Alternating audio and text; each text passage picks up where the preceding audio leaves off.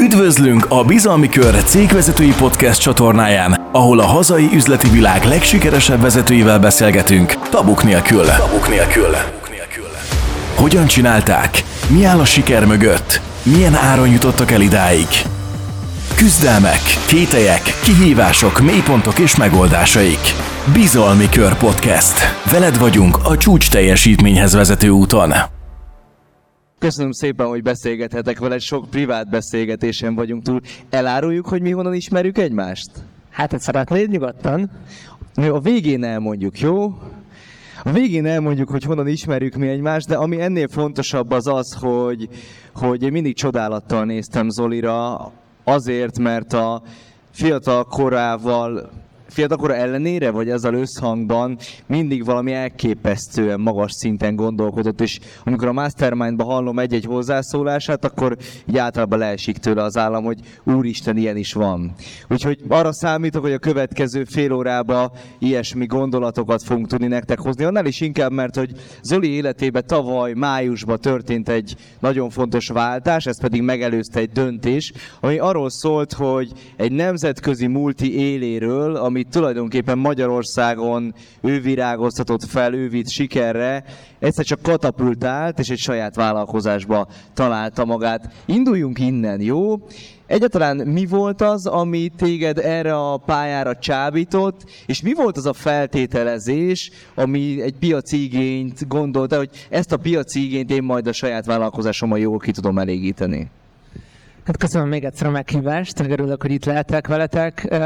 Én igazából nagyon sokáig úgy voltam, hogy na majd most elkezdek egy saját vállalkozást. Igazából amikor az egyetemen voltam, már akkor úgy gondolkoztam, hogy majd szeretnék egy saját tulajdonú vállalkozást. Aztán ebből az lett, hogy egyetem alatti úgymond sikertelen próbálkozás után több mint 8 évig dolgoztam különböző multis pozíciókban tanácsadóként, majd a Foodpandánál és igazából a lökés talán két dolog adta. Az egyik, ahogy te is mondtad, és mindjárt kitérek rá, hogy láttam egy aktuális problémát, amire választ akartam, és nem találtam a piacon megfelelő választ. A másik pedig inspiráció, és egyébként ezt nyugodtan mondhatom, hogy egyébként pont a bizalmi kör is adott a nagy löketet ehhez, mert ugye én, amikor a mastermind voltam, akkor én voltam talán két ember a, a nyolc közül, aki nem saját tulajdonosként volt ott, és hihetetlenül motiváló volt látni, hogy mások tulajdonosként ülnek ott, és, és mennyire élvezik, amit csinálnak. Maga a probléma pedig nagyon röviden az volt, hogy amikor a futpanelel voltam, akkor ezt mindenki érezte maga az üzleti operáció komplexitásából adódóan, az, hogy volt több mint 5000 futárpartnerünk, 6000 éttermi partnerünk, ugye egy, egyre több élelmiszer kiszállító partnerünk, emiatt minden nap rengeteg probléma volt, és egyszerűen nem lehetett tartani a lépést, és sajnos nagyon gyakran reaktívan reagáltunk ezekre a problémákra.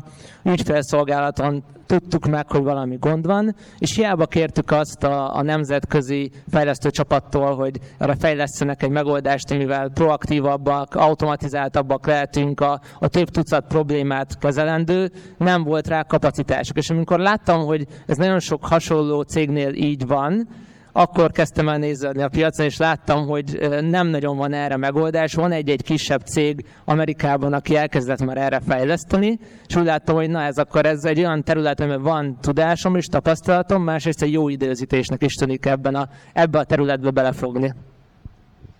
És akkor belefogtál, ugye? Tehát, hogy elindítottál egy olyan vállalkozást, ami arra vállalkozott az elején, hogy egy, egy alert rendszert épít tulajdonképpen cégvezetőknek elsősorban, illetve olyan embereknek, aki azért felelős, hogy egy-egy adott terület jól menjen, beállít, be lehet állítani ezen a rendszeren belül bizonyos eseményeket, és ha ez az esemény megtörténik, például a bizalmi körbe ez hogyha valakinek mondjuk két, hete, vagy két egymást követő mastermindot kihagyott, hogy ez az esemény megtörténik, akkor a felelős kap róla egy alertet, hogy figyelj, kap egy e-mailt, kap egy SMS-t, hogy figyelj, neked ezzel valamit kellene kezdeni. Miben más ez, mint egy dashboardot nézegetni? Igen, tehát az volt a, az alapvető gondolat, hogy mi a, a Foodpandánál mivel nem volt, ahogy mondtam, a fejlesztői kapacitás, ezért jobb hiány rengeteg dashboardot nézegetett a csapat, hogy észrevegyük, hogy valami gond van. Ezzel az a gond, hogy egy idő után, amikor van tényleg, ahogy mondtam, egy nagyon komplex operáció, és ott van 100 plusz dashboard, akkor az egyszerűen nagyon sok idő figyelni, illetve nagyon nagy a hibázási esély, mert egyszerűen nem veszed észre a problémát a rengeteg adat közben. Úgyhogy innen indult az ötlet először is, hogy igen, használjuk fel ezeket az adatokat, hogy automatizáltan valós időben jelezzenek be, hogyha valami gond van, és eljutassák a megfelelő embernek a megfelelő csatornán. Ez lehet e-mail, lehet SMS, WhatsApp, és így tovább. Úgyhogy innen indult az ötlet, és hát épült tovább az ügyfél visszajelzésekből. De ezt az ötletet, ezt neked rögtön el kellett adni valakinek, igaz? Befektetőknek. Igen, tehát én igazából egy kicsit más utat választottam a vállalkozás építésére, mint sokan mások. Ugye egy, tech cégnél, ami egy szoftvert fejleszt, igazából talán két út van. Az egyik az úgynevezett bootstrappelés, ami azt jelenti, hogy te magad a saját pénzedből, saját időt befektetve elindulsz, és megpróbálsz egy minimális árbevételt generálni, majd abból több embert fölvenni, és így szép lassan növekedni.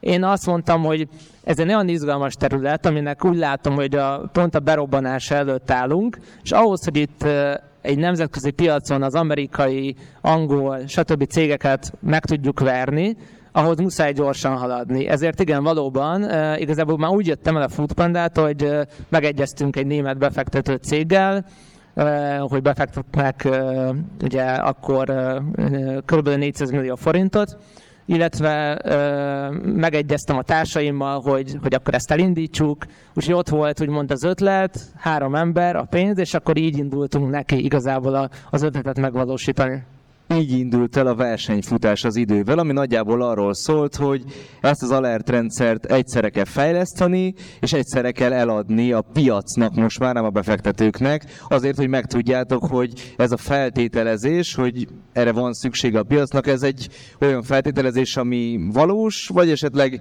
tévúton jártatok hogy volt egymáshoz képest ez a kettő? Egy, előbb indult a fejlesztés nyilván, hiszen valamivel ki kellett menni a piacra, de azért hallottam én tőled olyan mondatot, hogy, hogy, hogy meg kellett tanulnod azt, hogy, hogy kezdetleges termékkel kimenni a piacra.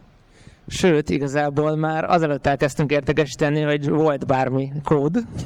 Úgyhogy... Fake it until you make it, vagy Igen, tehát, ez? hogy alapvetően ez egy nagyon nehéz lépés volt, mert amikor egy nagyobb cégnél van az ember, ott megszokta, hogy úgymond van nem csak egy nagy csapat, de úgymond egy, egy kész termék, amire tud építeni és el tudja adni. Tehát úgymond a, a hólabda effektus végén van már, és egy nagyobb hólabdára tud építeni, ami mindig más, mint úgymond elindítani ezt a hólabdát. Viszont azt tanultam az elmúlt úgymond 8-10 évben, így közeléve úgymond a szoftver meg a tech piachoz, hogy az egyik legnagyobb hiba, amit elkövethet úgymond egy vállalkozó ezen a területen, hogyha nem mer kilépni a piacra és vár.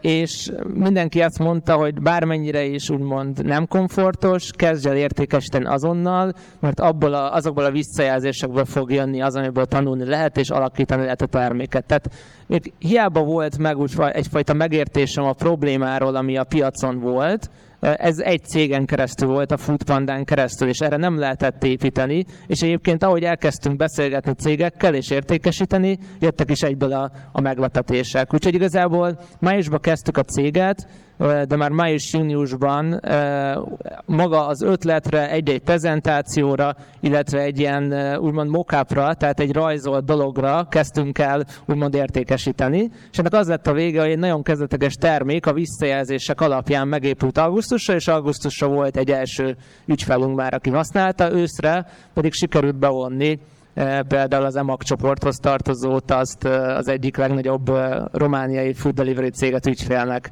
Úgyhogy egy viszonylag gyors indulást csináltunk. Annál is inkább, mert hogy ebből a szempontból az is egy fontos kérdés volt, hogy te magadat is úgy mutatod be, hogy te inkább a, a termékalkotás oldalon vagy erős, és nem az értékesítés oldalon. Ugyanakkor e, ezen a ponton nálad volt az értékesítés. Mit gondoltál akkor erről? Igen, azt érdemes tudni, amire Peti utal, hogy alapvetően ketten indítottuk el ezt a céget, mint társadalapítók, és ezen kívül fejlesztők voltak a csapatban, senki más. és úgy osztottuk fel kettőnk között, nagyon hasonló háttérre rendelkeztünk mind a ketten, tanácsadó cég, üzleti tech háttér ötvözve, aztán egy tech cégnél, nagyobb tech cégnél dolgozva, én a Delivery Hero, Foodpanda, ő a, a társam, ő az OLX, meg a, a Google-nél, és mivel nagyon-nagyon jó ember volt, és tudtam, hogy nagyon nehéz egy ilyen kaliberű embert megnyerni, ezért azt mondtam neki, hogy válasszon, hogy mit szeretne csinálni, és ő választotta úgymond a product részt, és akkor maradt nálam az értékesítés. És hát tudtam, hogy nem ez áll hozzám a legközelebb, de úgy voltam vele, hogy az elején úgyis mindenkinek mindent kell csinálni, másrészt meg legalább tanulok belőle. Úgyhogy én kezdtem el az értékesítésért felelni, és én voltam az, aki úgymond tényleg nap mint nap írt 100 cégnek, abból 90 nem válaszolt, 9 elküldött a fenébe, és egy valaki mondta, hogy, hogy akkor szívesen beszélne velem, és, és ezt csináltam úgymond nap mint nap, és azokból az egy-egy kolból, visszajelzésekből tudtam tanulni, meg, meg a terméket fejleszteni.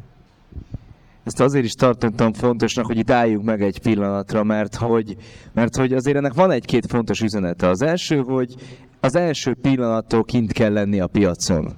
A másik, hogy akkor is kint kell lenni a piacon, hogyha a cégvezetőnek a feladat körébe delegálódik ez a feladat, mert éppen nincsen rá más, és akkor is kint kell lenni a piacon, hogyha ez nem a cégvezető legnagyobb erőssége, hiszen ezen keresztül kezdtétek el validálni a terméket. Igen, tehát igazából ezt így nem is lehet csinálni, hogyha úgymond a cégvezető nem beszél ügyfelekkel. Tehát a, igazából bárki bármekkora szakértő is egy piacnak, én azt, én, én olyat még nem látom, hogy minden kívülről tudna rá, de olyan gyorsan, olyan gyorsan változó világban élünk, hogy hogy hogyha mindent is tudna valaki, akkor is, mire fél év múlva kijön a termékkel, azt minden megváltozott. Úgyhogy igen, nekem is ez úgymond kevésbé volt komfortos. Valóban, tehát én azért tárgyaltam ügyvezetőként nagyobb cégekkel, de megint csak teljesen más volt úgymond a helyzet, amikor úgymond referenciákkal tele, egy nagy branddel a hátad mögött mész tárgyalni, versus egy ígérettel, meg mondjuk egy-egy ügyfélnévvel a hátad mögött, és még nincsen referencia, case study, esettanulmány, stb., hanem csak tényleg a vízió, hogy mit szeretnél. És amikor végre valaki rákap, hogy igen, ez nagyon jó, és kérdez kettőt, akkor az elején valószínűleg mind a kettőre az a válasz, hogy jó kérdés, ezt még nem tudja a termék, de hagyj jöjjek vissza majd egy hónap múlva, és akkor megmutatom, és sajnos itt is a 80%-a az ügyfeleknek, aki izgatott volt, az azt mondja, hogy jó, hát ha most nem tudja, akkor az nem komoly. Tehát nagyon nehéz megtalálni azokat az ügyfeleket, akiknek ez valóban most éppen probléma, és úgymond early adopter és innovator, tehát hogy mond, elfogadja azt, hogy valamilyen termék nem tökéletes. Ezt tudatosítottad magadban minden nap? Hogy akkor itt most csak az early adopterek jöhetnek szóba, akik nem a tökéletes, hanem az újra gyúrnak, de hát ők a, az egész piacnak egy pici százaléka, néhány százalékról beszélünk itt, és őket neked most meg kell találni. Hát azt gondoltam, hogy tudatosítottam, de a nap végén az, az volt a tanulság, hogy valószínűleg nem eléggé jól mit értek ez alatt. Egyrészt tudtam, hogy úgymond nagyon sok nemet kap valaki, de azt nem gondoltam, hogy ez ennyire nehéz kezelni. Úgyhogy ez volt az egyik, ami azt gondoltam, hogy ez világos lesz, de teljesen más volt. Tehát ezt sokkal nagyobb hullámvasút, érzelmi hullámvasútban élt, éltem, meg élek a mai napig még így vállalkozóként.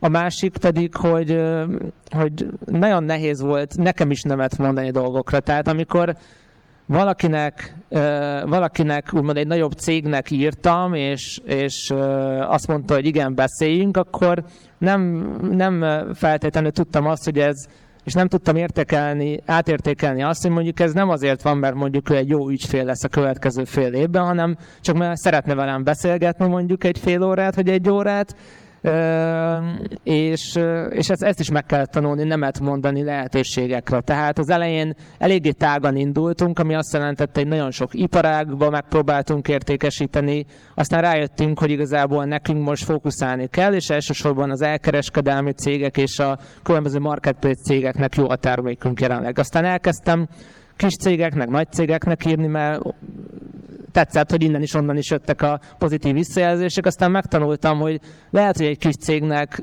úgymond szeret velem beszélgetni, de valószínűleg nem eléggé komplex az operációja még, hogy erre fizessen is. Tehát elkezdett minket használni ingyen, de aztán nem kezdett fizetős ügyfélre válni. Beszélgettem... Ez a bizony, amikor elnézést kérek az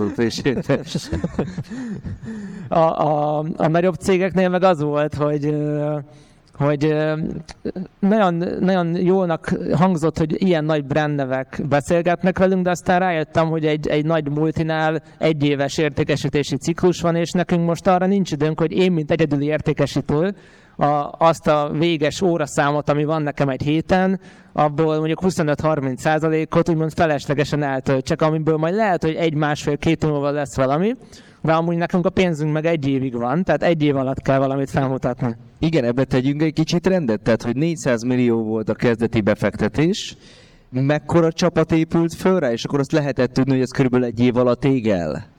Igen, tehát az elején csak három-négyen voltunk, de tudtuk, hogy kb. ilyen hat főig nő fel a csapat ebből az összegből, és másfél évre volt elegendő, de úgymond ezen a kockázati tőkepiaci finanszírozású cégeknél azt is tudtuk, hogy hogy úgymond legalább fél évnyi pénz kell ahhoz, hogy elkezdjél újabb tőkét bevonni, mert hogyha túl kevés idő van hátra, akkor már, akkor már nem vagy jó tárgyalási pozícióban. Tehát így jött ki, hogy akkor egy év van arra, hogy kiadjunk egy olyan termékkel, amivel megmutatjuk, hogy, hogy erre a termékre van igény. És itt az volt a lényeg, hogy lássák a befektetők, hogy már vannak fizetős ügyfeleink, ezek a fizetős ügyfeleink nagyon szeretnek minket, nem, nem mennek el tőlünk, és ezt kellett egy év alatt megmutatni.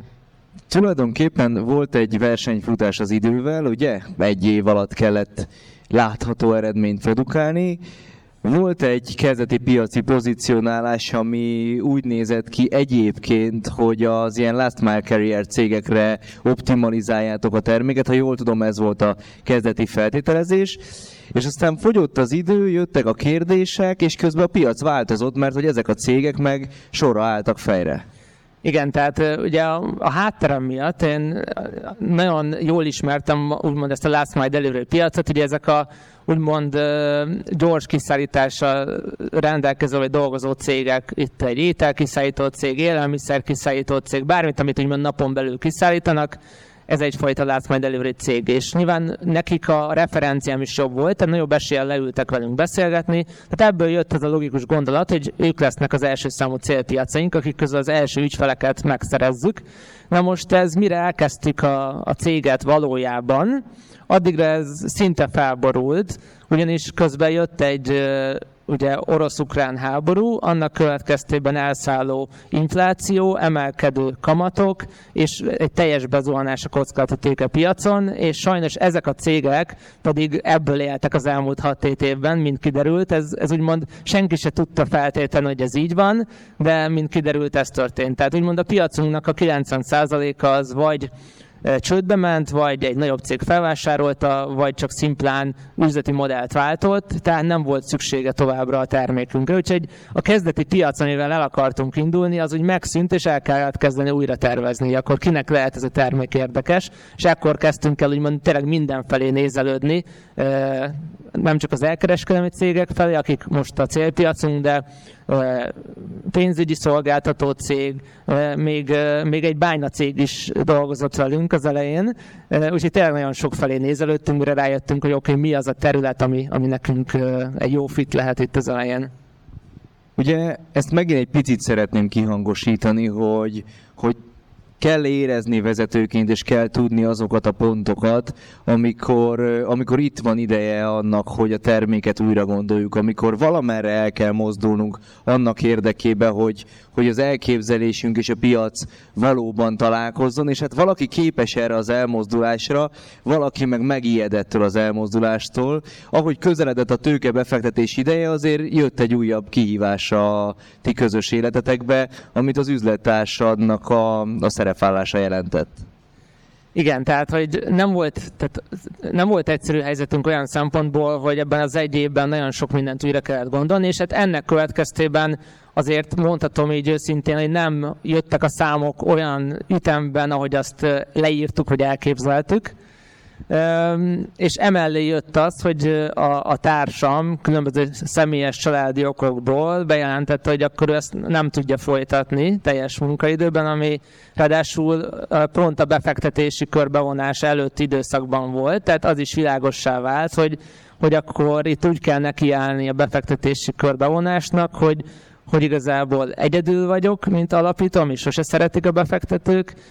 A számok azért nem olyanok, amilyenek, de azért pozitív jelek vannak, de, de azért nem az van, mint két éve, amikor akkor léptünk volna a piacra harmadrészt pedig a, a kezdeti piacunk, amire ezt elkezdtük építeni, az, az nem létezik, tehát hogy ugye el kellett adnunk azt is, hogy egy új piacra, egy másik piacra is jók tudunk lenni ezzel a termékkel, így indultunk neki. Itt, itt picit avas már be bennünket, légy szíves, hogy, hogy hogy teltek ezek a napjaid, tehát hogy, hogy hogy volt olyan nap, amikor azt mondtad, hogy inkább feladom, aztán azt mondod, hogy inkább folytatom. Volt ilyen egyáltalán?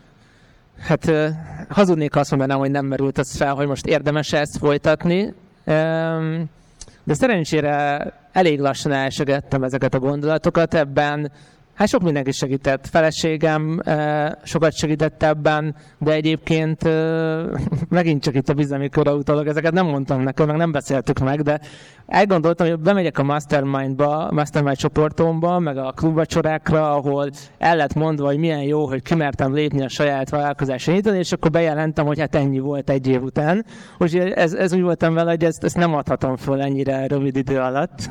Úgyhogy muszáj, muszáj tovább csinálni, és, és elmondhassam azt, hogy megtettem mindent, amit lehetett, és akkor úgy mondtam, jó, hát akkor folytassuk. És akkor elkezdtük úgymond, hát elkezdtem igazából lebontani lépésekre ezt a problémát. Akkor először is kell tőke, hogy tovább tudjunk építkezni a következő években. Aztán, hogyha van tőke, akkor kell egy új alapítótárs, akivel ezt tovább tudom építeni, és ha ez is megvan, akkor tudunk tovább fókuszálni, amire amúgy fókuszálni kellene, az üzletre, a terméképítésre, az értékesítésre és a fejlődésre. És hát most tartunk ott, hogy igazából a harmadiknál tartunk, az a jó hírem, tehát hogy sikerült egy újabb körös tőke bevonási kört csinálni, további kb. 800 millió forint értékben, sikerült egy új társat találni, aki egyébként egy nagyon-nagyon szuper valaki... Itt, itt álljunk meg egy pillanatra, jó? Mert hogy e körül is volt egy dilemma, itt ugye már, itt ugye már azért azzal a tudattal álltál neki, hogy, hogy megcsinálod a, a piacszerzést, hogyha arra van szükség, de azért ez nem a te kifejezett erősséged, és, és ugyanakkor ez a kompetencia egyébként hiányzott a csapatodból. Igen, itt nagyon sokat tanultam ebben az egy évben, az előző egy évben az értékesítési területről, de rájöttem azt, hogy tehát amikor mondjuk van egy feladatlistámon három dolog, abból egy termékfejlesztési, egy valami adminisztrációs és egy értékesítési, akkor legszívesebben az értékesítés hagyom a végére, valahogy nem a, a legkomfortosabb dolog, már pedig ez nem egy jó stratégia, úgyhogy egyébként minden egyes reggel kényszerítettem magamat, hogy az legyen az első, úgyhogy megcsináltam, de rájöttem, hogy igazából ez egy, egyrészt egy nagy, nagy luxus, amit nem engedhetünk meg egy ilyen kis cégnél, hogy, mond nem egy, tehát úgymond itt én tanulom az értékesítést, de nincs arra idő, tehát ez az egyik, amire rájöttem, a másik meg, hogy igazából nem csak azért csinálom ezt a céget, ezt a saját céget, hogy most uh, egy óriási céget építsünk, hanem, hanem élvezzem az utat közben. Tehát ez volt az egyik fő oka, hogy kiléptem. És hogyha ezt nem élvezem, mert olyan dolgokat kell csinálni, ami nem komfortos, akkor nincs értelme. Megint csak egy kitérő, tehát egy, egy, egy szoftvercég, egy ilyen startup, nemzetközi startupnak uh, az a, azzal a tudatban vág vele valaki, hogy uh, itt nagyobb az esély annak, hogy ebből nem lesz semmi, mint hogy lesz valami. Ha meg már nagyobb az esély ennek, akkor legalább élvezzük az utat, és tanuljunk belőle egy csomót. És akkor ekkor mondtam, jó, akkor az az új társ, aki jön, akkor ezt megfordítjuk, én átveszem a termékfejlesztést, és olyan valakit hozunk be, aki értékesítéshez ért, tudja, csinálta már, és ezzel a tudattal kerestem, és találtam meg a társamat, aki egyébként egy hasonló ilyen B2B szoftvercéget, dobozos szoftvercéget felépített nulláról, több mint 10 millió dolláros árbevétel, és eladta egy nagy logisztikai cégnek, úgyhogy végigcsinálta a folyamatot, és most reméljük velünk is végigcsinál azt a folyamatot, és most ő, ő felel az értékesítésért. Ami most ott tart, hogy úgy pivotáltatok, hogy találtatok a terméknek egy új piaci pozíciót, ugye ezt érintetted. Azért, azért érződik az, hogy egy év alatt a kezdeti feltételezésekből és a sok-sok validálási körön keresztül azért sok minden a helyére zökkent biztos, hogy a csapattagok egyen jobb, vagy a saját kompetenciájuknak egyen megfelelőbb poszton vannak, mint egy évvel ezelőtt, és az is valószínű, hogy a termékről annyit már biztosan, vagy annyit már értetek a termékről, hogy ez nem a, az ilyen utolsó méteres kiszállító cégeknek a, a terméke lesz, de közben meg az alakult, hogy az e-commerce cégeknek ez nagyon hasznos lehet. Hol tartotok ebben most? Igen, ez nagyon érdekes dolgokat tanultunk, és igazából sokszor mondják ezt a, a szoftver cégnél, hogy pivotálás, és sokan arra gondolnak, ez azt jelenti, hogy eddig csináltam mondjuk egy, nem egy marketplace-t, és holnaptól pedig csinálok egy, egy szoftvert, egy B2B szoftvert, tehát ez nem ilyen éles váltások vannak általában, sokkal kisebbek, nálunk is ez volt. Például rájöttünk, hogy talán két dolog a legfőbb tanulság eddig. Az egyik az az, hogy általában a cégeknek egy end-to-end megoldás kell, hogy ugye nagyon nehezen vezetnek be egy új szoftvert, tehát ha már bevezetnek egy olyat, akkor váltson ki három másikat, és emiatt elkezdtünk olyan irányba menni, hogy egy, egy, egy ilyen end-to-end analitikai és incidens management rendszer, tehát van a rendszerünkben úgymond, hogy az oper- üzleti operáció, logisztika, készletkezelés tudod figyelni a stratégiai KPI-okat, csártokon, dashboardokon keresztül be tudsz állítani különböző real-time alerteket, hogyha incidenseket észreved, és harmadrészt pedig meg is tudod oldani egy, egy incidens kezelő rendszeren keresztül. Ez az egyik, amit láttunk és észrevettünk, és el, el kellett ilyen irányba menni. A másik, meg ez a nagyon érdekes, hogy én az elején úgy célszáltam ezt az egészet, hogy mennyi dashboardod van, sok, jó, hülyeség a dashboard, ezeket nem tudod figyelni, ez egy anti-dashboard rendszer, és amikor mindenki mondta, hogy ú, igen, egyetértek, és majd az onboardingon és amúgy hol lehet dashboardokat beállítani, akkor így, amikor már nagyon sok ilyen ügyfél mondta, akkor rájöttem, hogy jó, akkor ezt akkor mégis csak bele kell építeni, és például ez adott most legutoljára egy olyan löketet a rendszerünknek, hogy, hogy nem azt mondja, hogy jó, akkor most a Power BI vagy a Tableau mellé jön egy új rendszer, hanem úgymond itt, itt ezeket is be lehet állítani, ráadásul könnyedébben, építettetek a piac alapvető megértéseire, nem akartatok 180 fokos fordulattal felülírni, vagy, vagy újra gondolni a piacot, hanem azt mondtok, hogy, hogy kicsit újra gondoljátok, de azért alapvetően fontos az, hogy a komfort érzete a cégeknek megmaradjon. Igen, az, az volt a tanulság, hogyha valami nagyon új innovatívat fejleszt valaki, akkor azt a, azt a tehát egy ember nagyon, meg hát igazából a nap végén a cégek mögött emberek vannak, és az emberek nagyon nehezen változtatják meg a viselkedésüket, és ahhoz, hogyha te azt akarod, hogy egy nagy szakadékon átmenjenek, ahhoz közelebb kell hozni a kettőt, és kell olyan funkciókat építeni, ami úgymond nem egy óriási ugrással viszi át őket, hanem kisebb lépésekkel. Tehát most arra jöttünk rá, hogy igen, segítsünk nekik csártokat beállítani, ami amit csináljuk egyébként jobban, könnyebben, mint úgymond más megoldások, de utána azokból az adatokból, hogy látjuk, hogy milyen csártokat generálnak, vezessük rá őket, hogy melyek azok, amiket sokszor megnéznek, és ezeket ne nézegessék, hanem állítsanak be alerteket, és utána kezeljék az incidenseket. Tehát próbáljuk úgymond a szakadékot lerövidíteni. De újabb versenyfutás zajlik az idővel, most egy két éves versenyfutás zajlik az idővel. Miért fogtok ti nyerni? Jó kérdés. Én azért hiszek nagyon ebben, hogy, hogy nyerni fogunk. Az egyik az a csapat. Tehát, hogy azt gondolom, hogy, hogy zseniális csapat jött össze. Egyébként nem beszéltem a, a többiekről, de a, a fejlesztő, vezető fejlesztőnk is korábban együtt dolgoztam, és fölépítette egy unicorn is tulajdonképpen, második fejlesztőként, meg a fejlesztők is nagyon jók, hogy nem a, a csapat miatt fogunk nyerni, a másik meg meg hogy próbáljuk fenntartani ezt a hihetetlen gyors tanulást, és ez a kettő az mindenképpen a kulcsa a sikernek. És azt mondom, hogy azzal, hogy ezeket követjük, esélyt adunk magunknak a sikerre, de továbbra is kell a szerencse is.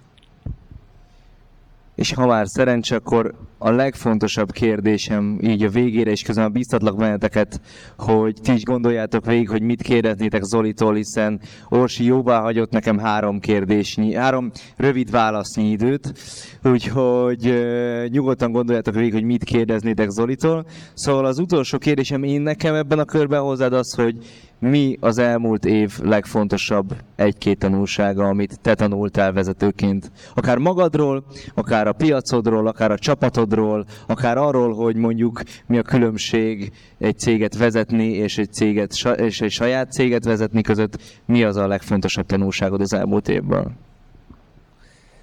Hát az egyik Nekem a legnagyobb tanulságom az az, az hogy nagyon-nagyon jól kell tudni nemet, mind nemet mondani, mind nemet fogadni. Tehát a nemmel való kapcsolat az, az, az annak nagyon-nagyon jónak kell lennie. Talán ez a legfontosabb, mert tényleg rengeteg nemet kap az ember, és tovább kell menni, és rengeteg nemet kell adni az embernek, hogy azt a kevés idejét a megfelelő dologra fókuszáljon.